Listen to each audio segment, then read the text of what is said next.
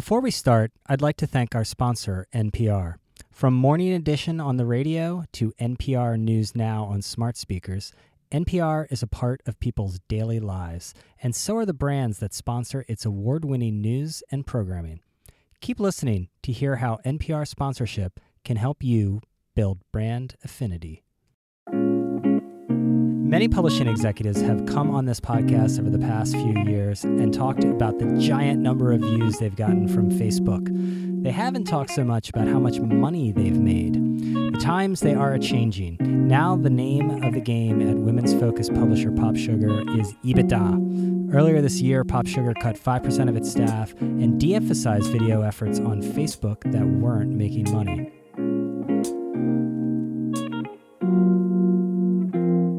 Brian Morrissey, and this is the Digiday Podcast. In today's episode, I speak with Pop Sugar CEO Brian Sugar about the bets Pop Sugar is making on events and branded products and why Facebook video didn't make the cut. Hope you enjoy it. Brian, welcome back to the podcast. It's your second visit. It is. Excited to be here. Okay. Um, it's the fourth quarter, so everyone's rushing to, to end the year. But was this a good or a bad year? It's going to end up being a great year. But Okay. End up is a great year. Yes. Um, if you asked me that question in April or May, probably would not have predicted that it would turn out to be a great year. Okay. So what were I mean you guys had some layoffs, not like gigantic layoffs like No. a lot of places. Cut some snacks, I saw that. We did. Um, which is crazy because that's the way for people to come after you. I know, I know. how No people eggs. feel about the snacks. They want the eggs back. Um, you had eggs? We had eggs. That's amazing. Okay, so what was happening? Obviously there's a lot of headwinds in the in the general environment. Yes. Um, I think towards the end of first quarter, we got together as a management team and said, we need to be seriously profitable. And what is it going to take to make a business in this space profitable? And we went through all of our businesses, everything that we did, and we restructured.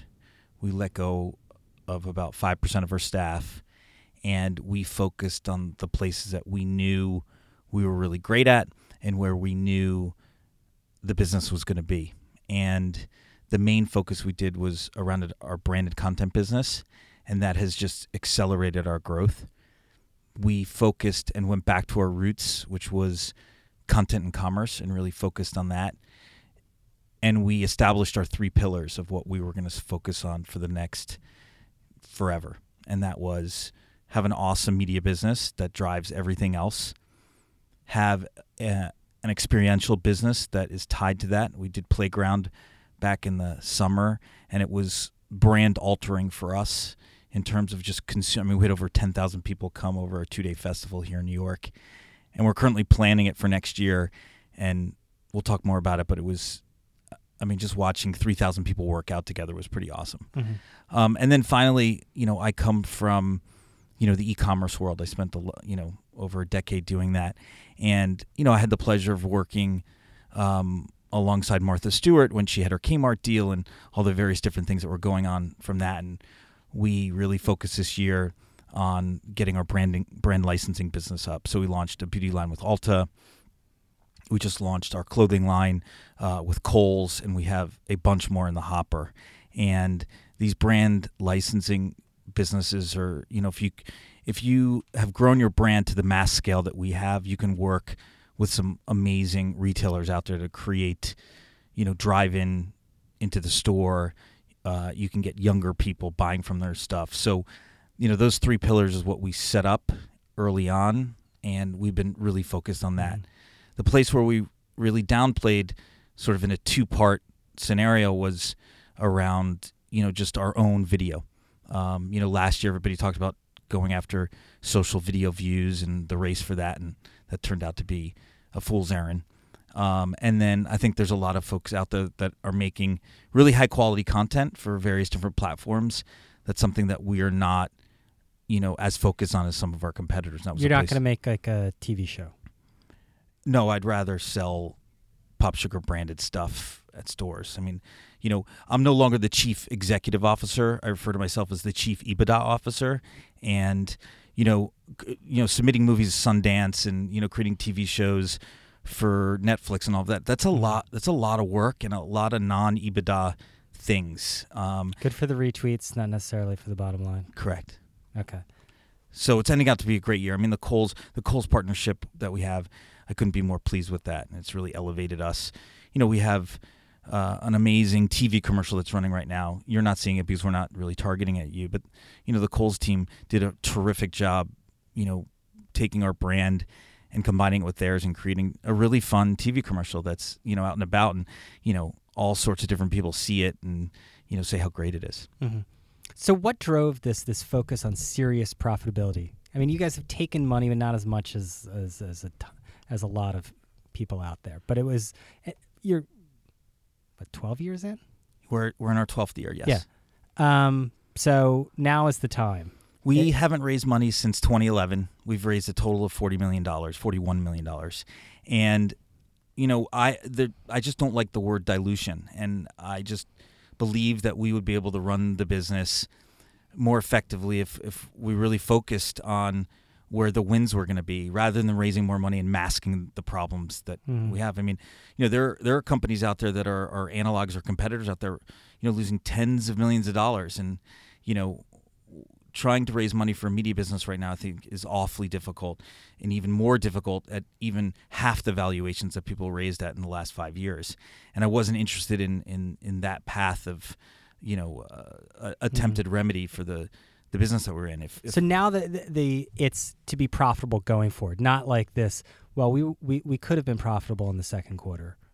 Some people say that to everything you know i mean we at our, our our we do an all hands every other month and you know we spend a lot of time on finance 101 like what a p&l is what margin is why selling this product is better than selling this product and our salespeople are really incentivized if that's a word to um you know go after high margin products rather than maybe the sexy stuff. So you know we have a you know sellers know the difference between selling this product versus that and they know to focus on the ones that are going to make money. And make money means it we make more revenue than it costs to actually do which i think is a new concept you know um, and we are well, it's not a new concept. well for for us or some of my friends um, in media, I think just it went through a little bit of a weird period. Um, but yeah you know, taking in more money than it cost you to produce the thing is it's, it's a standard. I mean, you know, there is investing. I mean, we did Yeah. invest in our our, our playground. I yeah, mean, you did- have to you have to put up money with that.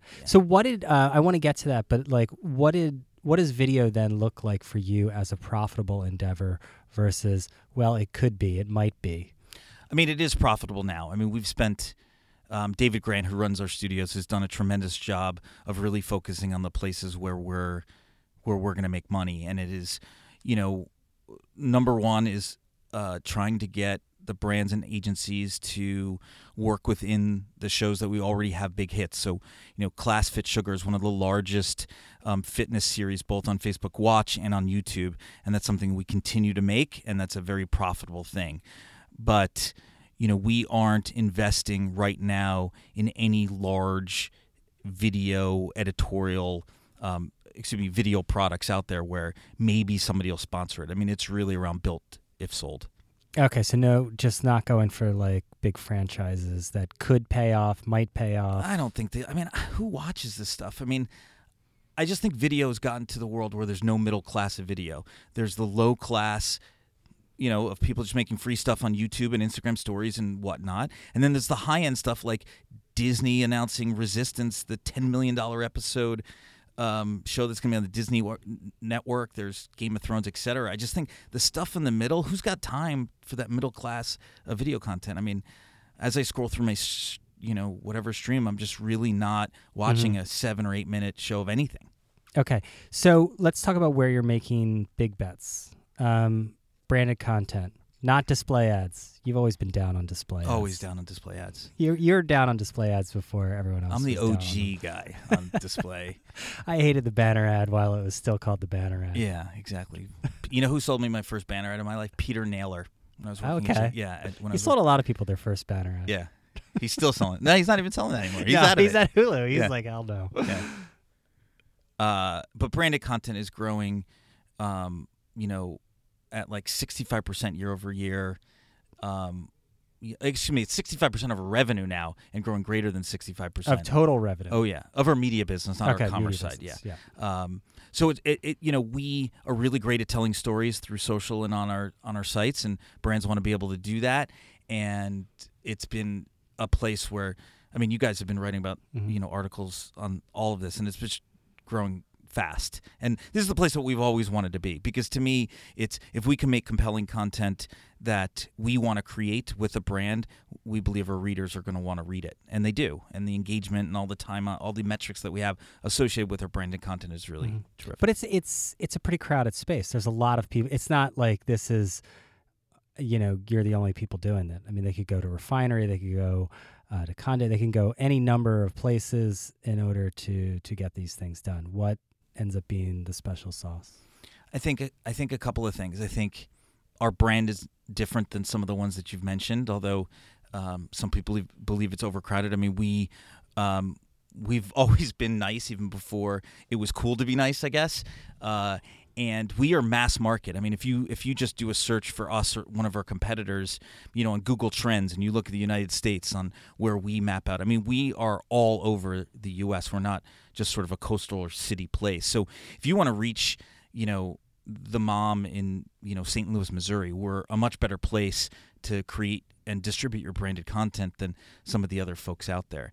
I think the the our inspiration to action and, and the content that we create drives things um, that brands and agencies really want to have happen. hmm But you're not competing with agencies.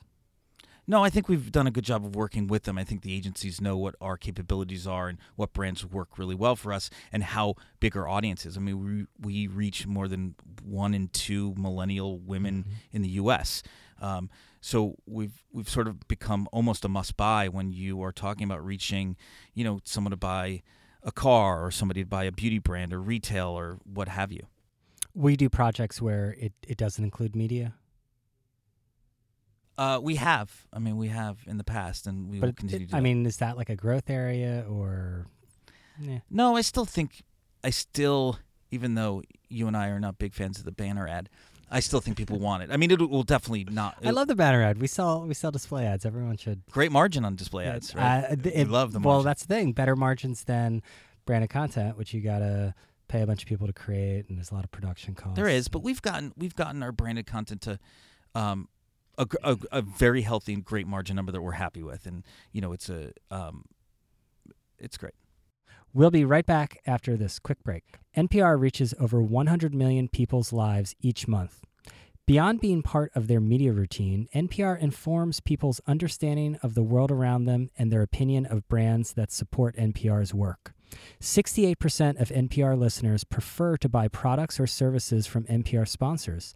Learn about how sponsorship opportunities can uh, okay. Learn about sponsorship opportunities across NPR platforms and why they're so effective by visiting npr.org slash for brands. Now back to the episode. Another thing I, I love uh, is events. Um, great business. It can be a great business if you do it well. Yeah. Um, but a lot of a lot of people in your broad, broadly defined area are going into these big festivals. Mm-hmm. There's a lot of them out there. I was like on the train in New York, and there was uh, I was surrounded by like the Comic Con people, and then and then I went for a run, and all the hype beasts were surrounding me near uh, the Navy Yard um, because there's the hype fests going on over there. Um, but there's a lot of these these big festivals. How do you end up differentiating?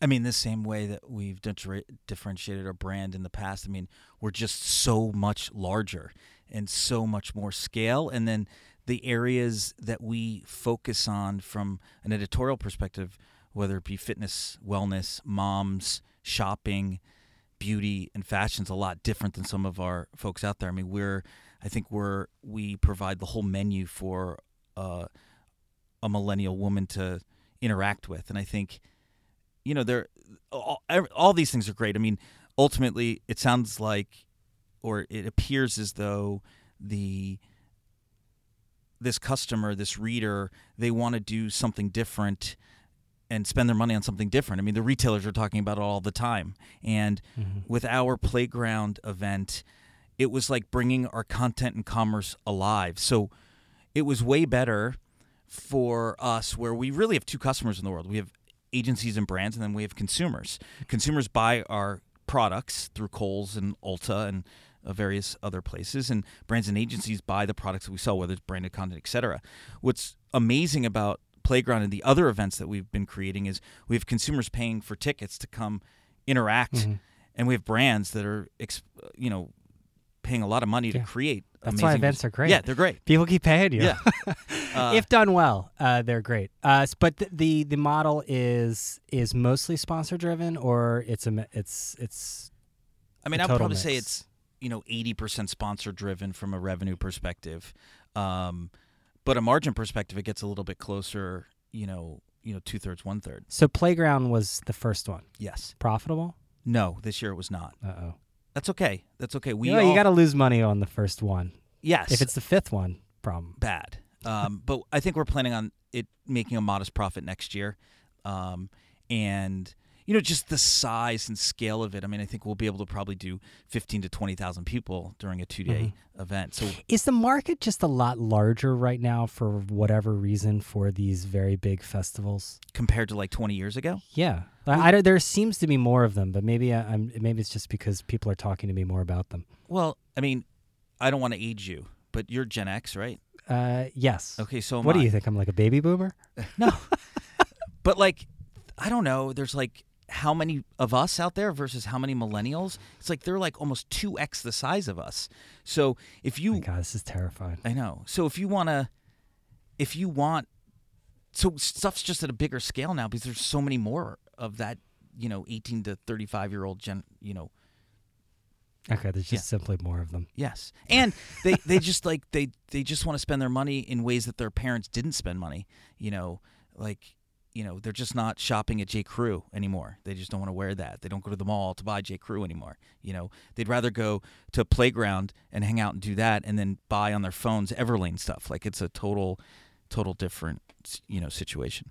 Okay, uh, let's talk about the other big bet, which is around commerce. Um, a lot of people are going into commerce in different ways, either driving commerce, a lot of times it's just through affiliate, um, or if you got a really strong brand with a specific uh, audience, you can start to license your brand and create your own products. What What's your approach overall to commerce? I mean, you're doing some of both. Yes, uh, we've always, you know, we've always had a really terrific affiliate business. We recently last year sold ShopStyle to a Mhm. company called Rakuten, and so we have a lot of deep innovation and technology around that. And our Pop Sugar shop is a very vibrant business, growing rapidly, um, and we spend a lot of time on that. But you know, we now have. But that's like a standard. I think you everybody commerce right. model, right? Everybody does. We does that. don't, but Okay, you you, know. will. I mean, someone wants to buy like a DSP or something. I don't know. At some point, you'll be like, "Oh, this is my Amazon pick today," and I'll be like, "Why is this in this feed?" But I'll click on it, and you'll make some money. Um, but I think at a point, if you're really at a scale that matters, you can create or co-create a brand with some amazing retailers out there, and you know, create a business that's great for the retailer and great for the media company. And I think you what know, do those deals look like? Are you just getting like a flat fee? Are you getting a cut? Like, so you get a license fee, so that's a Yeah. cut of the revenue that's made, and then what we've been able to do is get a multi-year advertising commitment to support the brand across all of our different channels. okay, so what does that mean?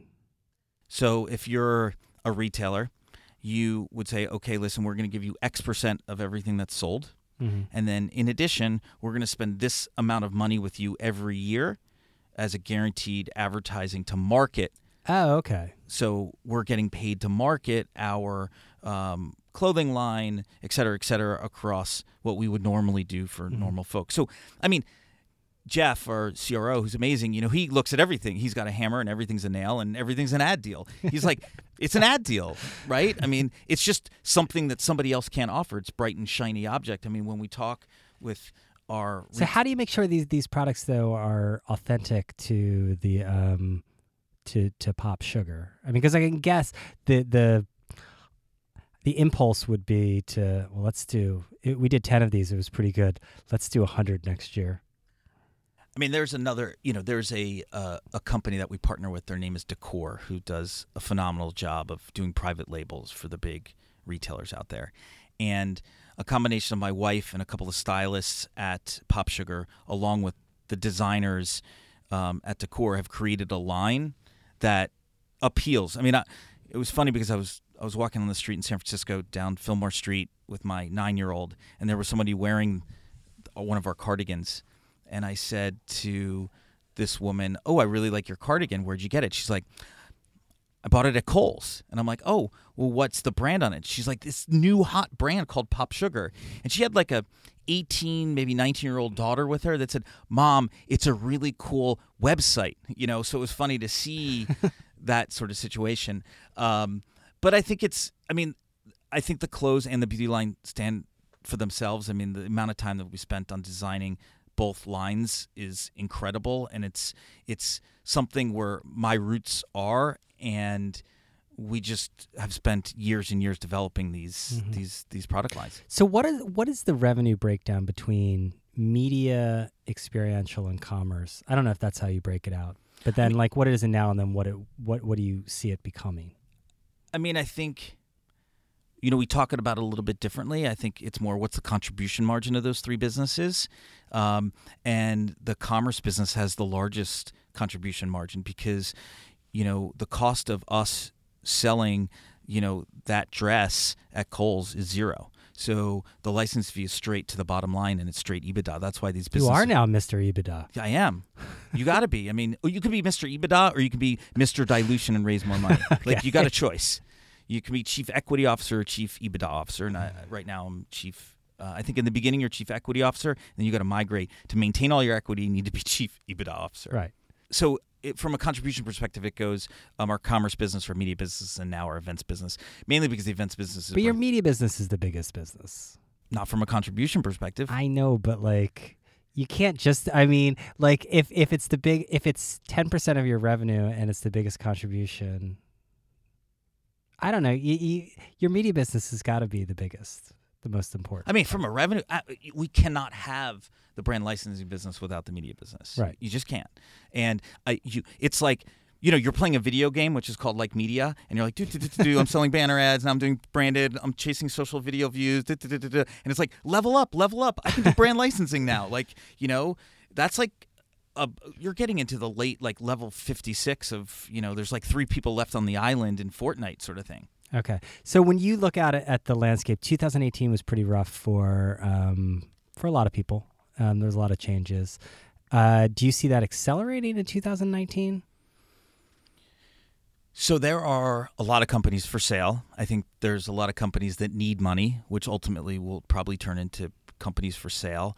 I am, you know, from a again, from an EBITDA perspective, I feel like I'm in a, a daily business fitness routine, which is I'm getting in shape um, so that when, as time progresses, we'll be able to uh, potentially acquire a lot of these brands that are out there that have, have created, you know, amazing brands under $50 million in revenue, haven't really gotten to a break even state, have to raise a bunch of money to hire a bunch of sales folks, et cetera.